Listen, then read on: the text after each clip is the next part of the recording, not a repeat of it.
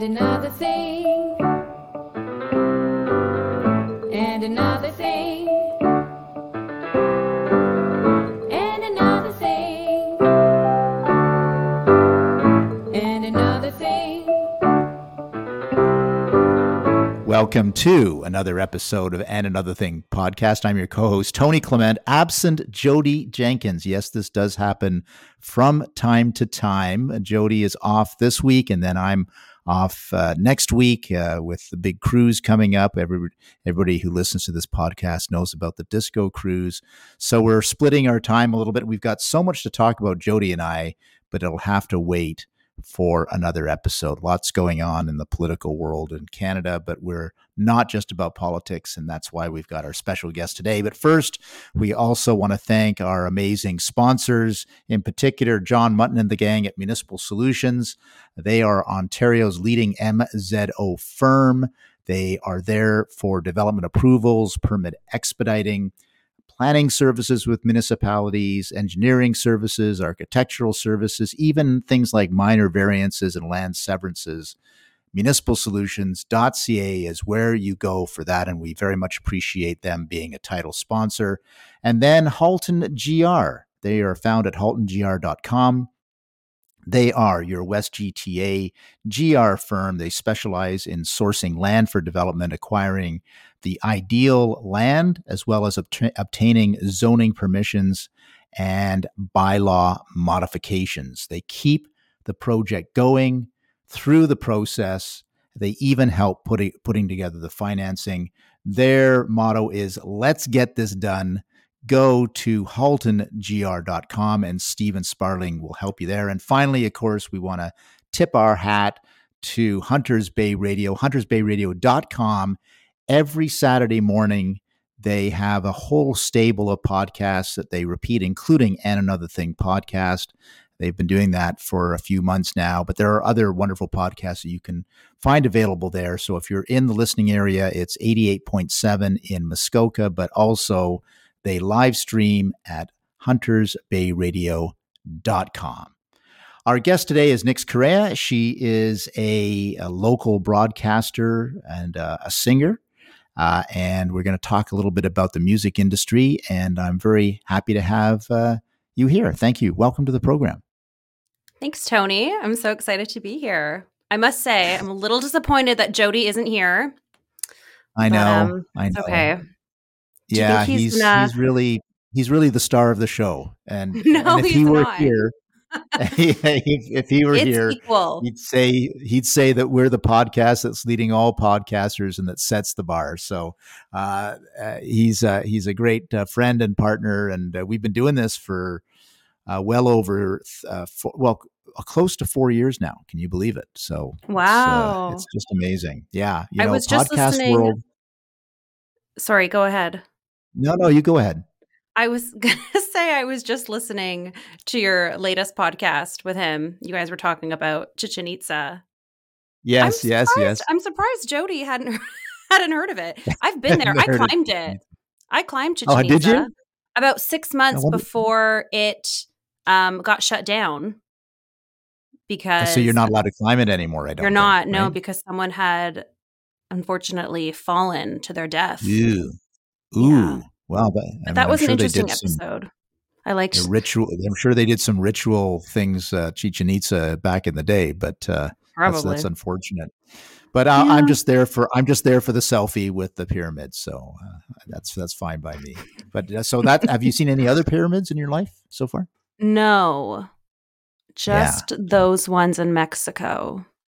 Okay, not- so I, yeah, I have to make it to Egypt at some point. I definitely want to see Giza and some of the other pyramids there too. So, but uh, I'll start off uh, with Chichen Itza. That's a good place to start. Does the so. Luxor count in Las Vegas? Oh, I forgot about that. I've been there. I've seen, I've seen the Luxor. That's a I've good seen- point. I've seen the I've Luxor seen- and I've seen the pyramid at the Louvre as well. So okay, then there we go. I think We're we such expanding. well-traveled, well-rounded individuals. That's right. Yeah, exactly. So tell uh, the audience a little about about your life. What's uh, what's your background? What what are you doing? That kind of thing. well, thank you. Hello, audience. I'm Nix Correa, and I'm a Toronto based musician, artist, and I've been on the scene now for about five or six years professionally. Um, COVID unfortunately stripped away a good two of those years. Yes. Um, yes but that's okay. Um, yes, and I write pop music, pop R&B music, and I worked with a number of acclaimed and amazing talented producers and songwriters in the industry.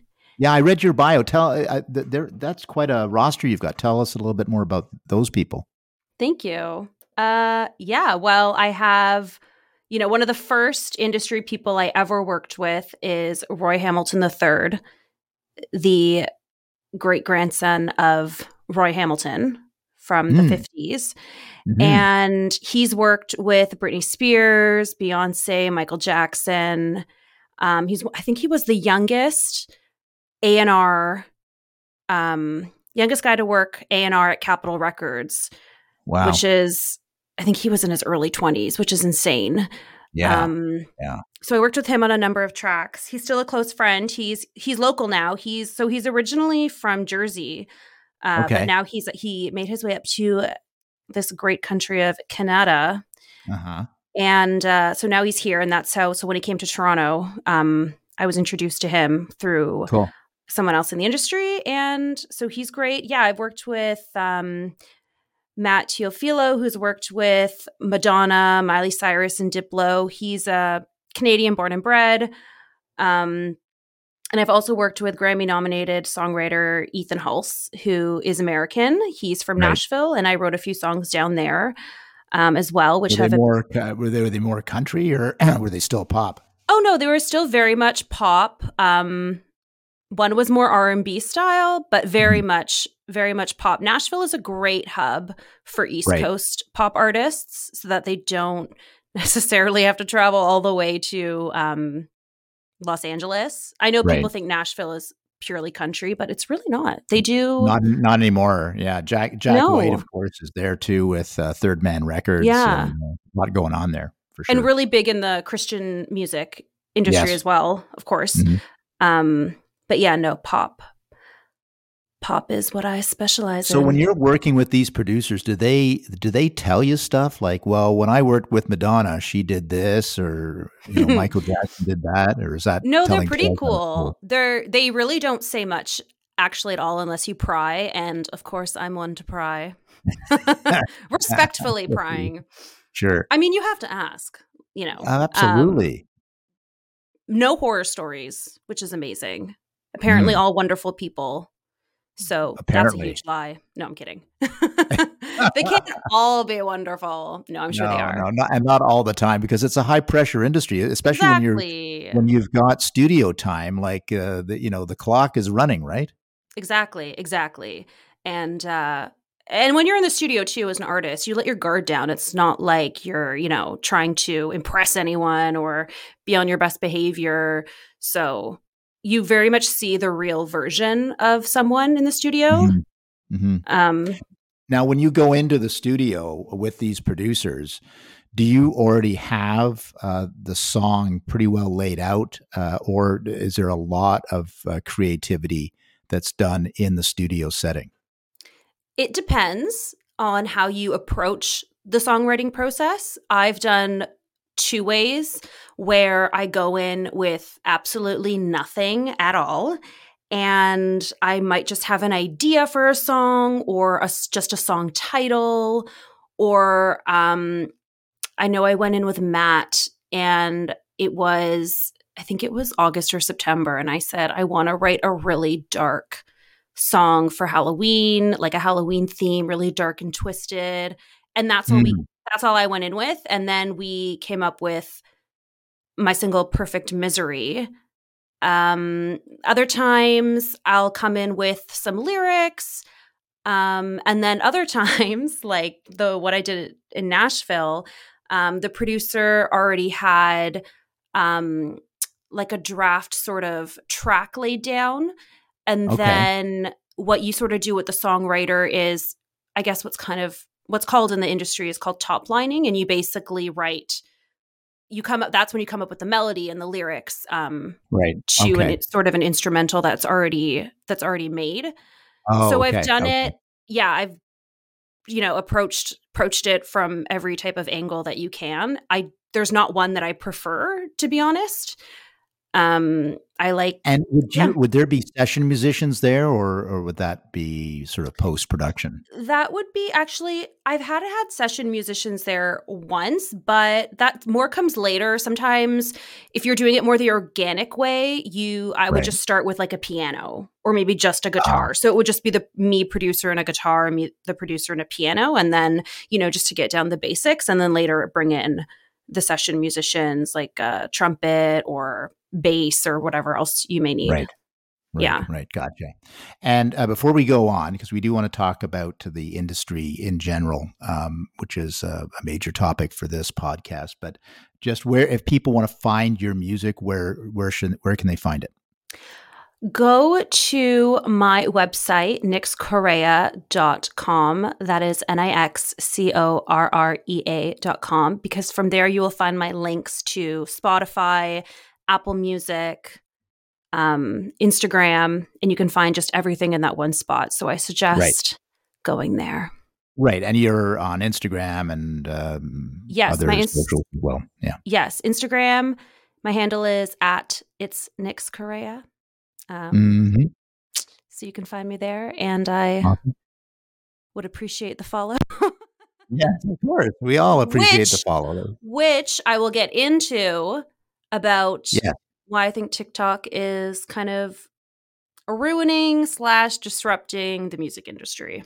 Yes, because this is uh, this is a great topic because this is something I've popped off about as well. Uh, you know, in the previous few years, and of course, uh, TikTok has only gotten more huge. It's uh, it's basically for musicians now. Right. Uh, it's uh, I mean more so than YouTube now, more so than Mhm. anything else. It it is the platform. So you give us give us your assessment of what's going on with TikTok and uh, why it's problematic.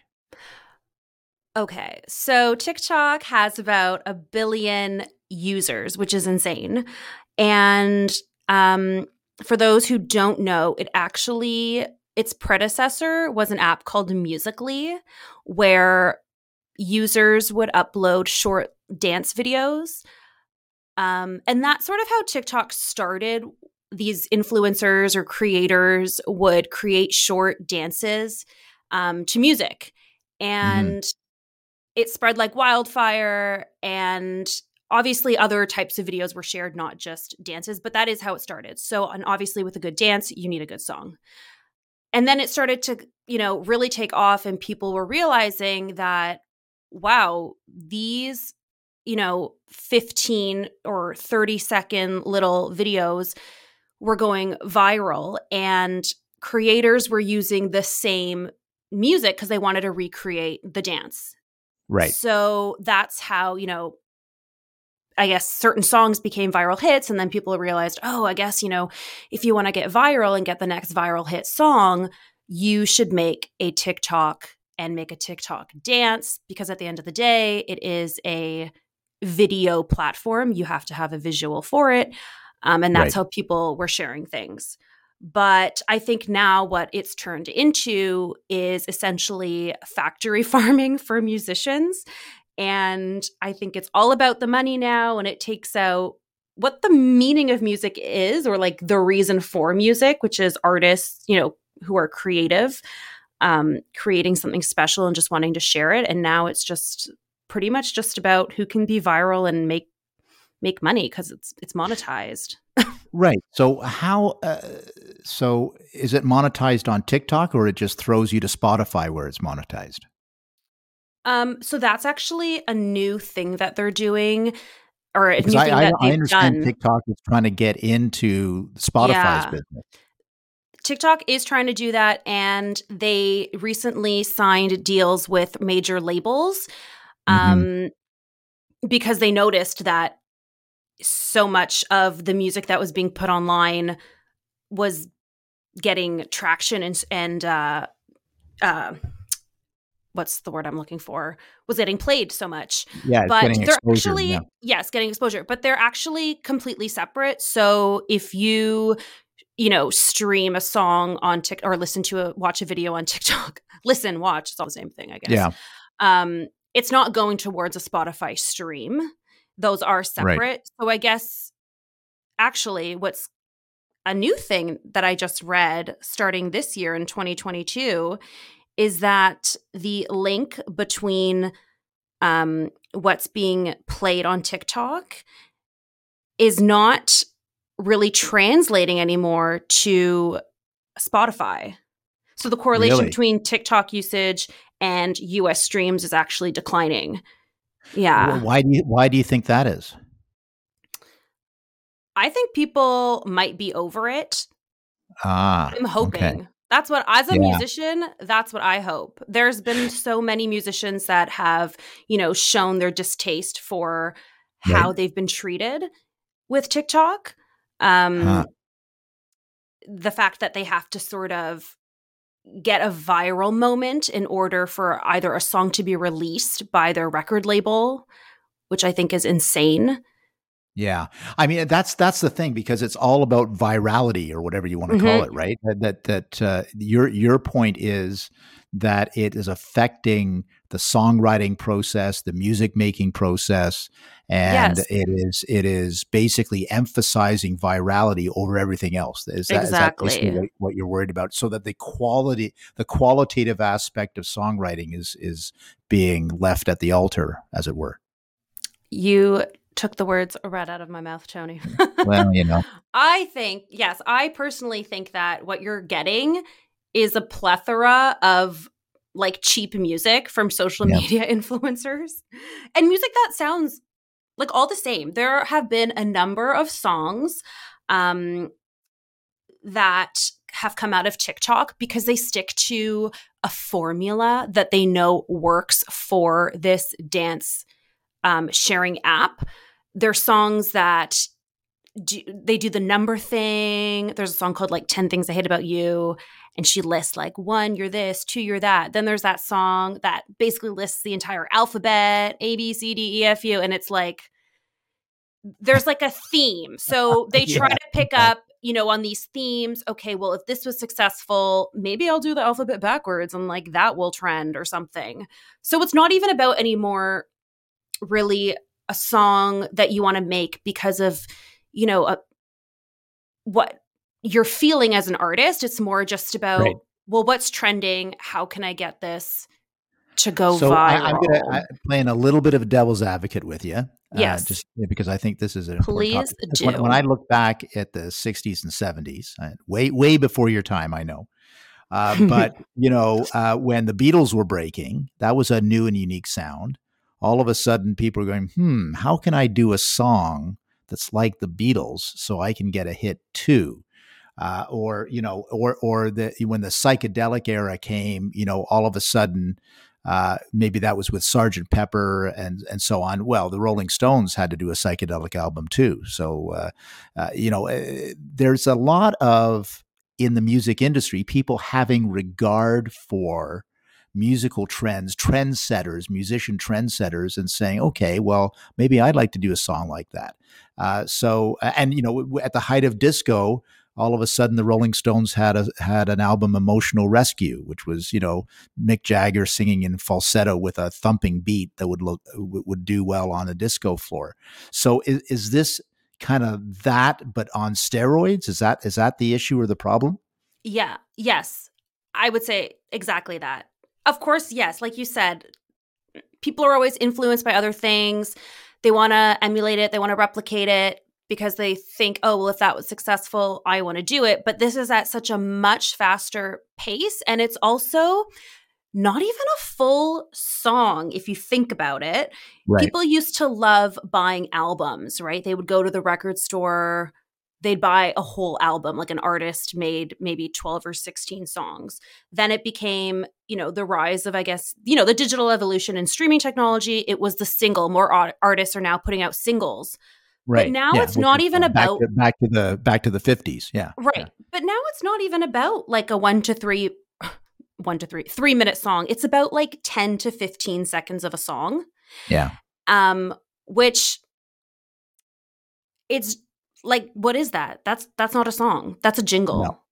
No, that's a jingle. and and this that's a I think commercial. Yeah, I mean, and this this kind of plays into my beef with Spotify because the artist gets paid if the person listens for 30 seconds, doesn't get paid at 29 seconds, but gets paid at 31 seconds. So all of a sudden, the the race uh, to beat the algorithm at Spotify is okay. I got to throw everything at the the um, the listener in the first 30 seconds. I got to throw my chorus in. The first thing Right. you hear is going to be the chorus. It's not going to be a lead up to the chorus. It's going to be the chorus because if I don't if I don't get them hooked in the first 30 seconds, I don't get paid and they're already on to something else. So it's changing Spotify is also changing the way songwriting is done for that very reason. And then there's no incentive to have a 4-minute song or a 5-minute song or a 6-minute song because after 30 seconds you know why are you wasting your time right Right. so that's why we're getting these shorter and shorter songs uh, and in fact uh, the uh, the industry analysis i've seen is that i think that the average song is now 40 seconds shorter you know than it was five years ago Right. uh, so have you noticed that too Oh yes. I've noticed a lot of songs now in like the 230 to 245 range, right um, which is pretty short for Yeah. a song. But yeah i mean it used to be based on the seven inch single which Mhm. could comfortably have three minutes of uh, of audio and that was about it right. Then when when the when the 12 inch album was was the standard in the in the uh, late 60s and and 70s, then songs kind of expanded and then probably expanded too much. You know, oh my gosh, do we have to hear a nine minute song again? Kind of thing, Right. kind of thing. But now Right, we're right. back to singles, as you said, uh, and shorter. Uh, which is Mhm. uh, where where the trend is now. So that you've noticed that too. Oh yeah, and even with my own music, um, I'd write something with the producer, and then I'd send it to my manager, or you know, uh, playing it back. Hey, what do we think of it? Okay, let's shorten the intro. The intro is too long. Meanwhile, the intro might be like twenty seconds. Well, let's shorten it to five, and then come in with your verse or Wow. something. Yeah. yeah. And it's like, okay. so yeah, shorter and shorter. And like you said, um, being hooked in the first. I mean, you could argue too, though, that it's always been like that. Um, when people would send, you know, CDs to record companies, if you didn't catch their attention in the first like 30 seconds of the song, they're on to the next. They're not listening to the full song, right? Yeah, but I, you know, there were there were uh, possibilities like you know uh, Phil Collins in the air tonight. I mean, it, it actually doesn't Right. get the actual song for like five minutes in, right?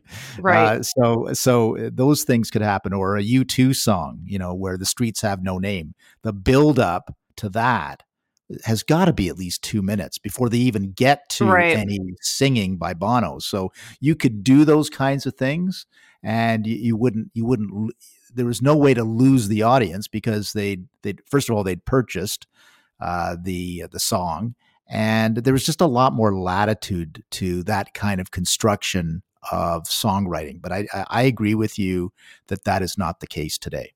Yeah, and I think like again with the U2 song, the buildup is nice. That's what makes it Yeah, it's a form of artistic expression and the fact that now you have to sort of cut it down because because of what, you know? Not well, the, al- the, the algorithm, whatever, whatever the Exactly. algorithm, whatever that means, I don't even know what that Right. means, and but it just seems to be well, you know, it's like say, blaming everything on supply chain now. Everybody's, Right. oh, I'm sorry, I can't, I can't do that for you because of supply chain. Uh, Right. Uh, but and the same thing with uh, algorithm. I, you know, I'm sorry that that that that song structure doesn't work because of the algorithm. right. You know, you know Mhm. that's that's the not be- way yeah, it is. exactly. Not because it doesn't sound good, you know. Mhm, Sounds mhm. great, but mm, not going to work. Um, so how do you, uh, you know, how do you and your fellow artists? You've obviously talked to other artists about this too. So, uh, do you think that there's starting to be a reaction to that? I think it's amazing that so many already established artists and pre TikTok artists, so artists maybe who haven't emerged because of TikTok, are speaking out against it. There have been a number of them, which is great because um, we we need that support as as Mhm. unsigned and more independent artists who do approach music and songwriting from the cre- from the creative lens and not necessarily from the um the money making lens. Right, right. I think I think you're right, and I, I think that there there's always a reaction to these trends, uh, and artists, by their very nature, uh, want to express themselves in ways that are not with the trend all the time. Right. Uh, and exactly. so I, I think that that I think we can wait to we can wait and see, but uh, there will be a reaction to that. So that's uh, that's amazing. Uh, well, listen, it's been great to have you on the program. I want to thank you for um, expressing yourself on a on a thirty minute podcast, if nothing else.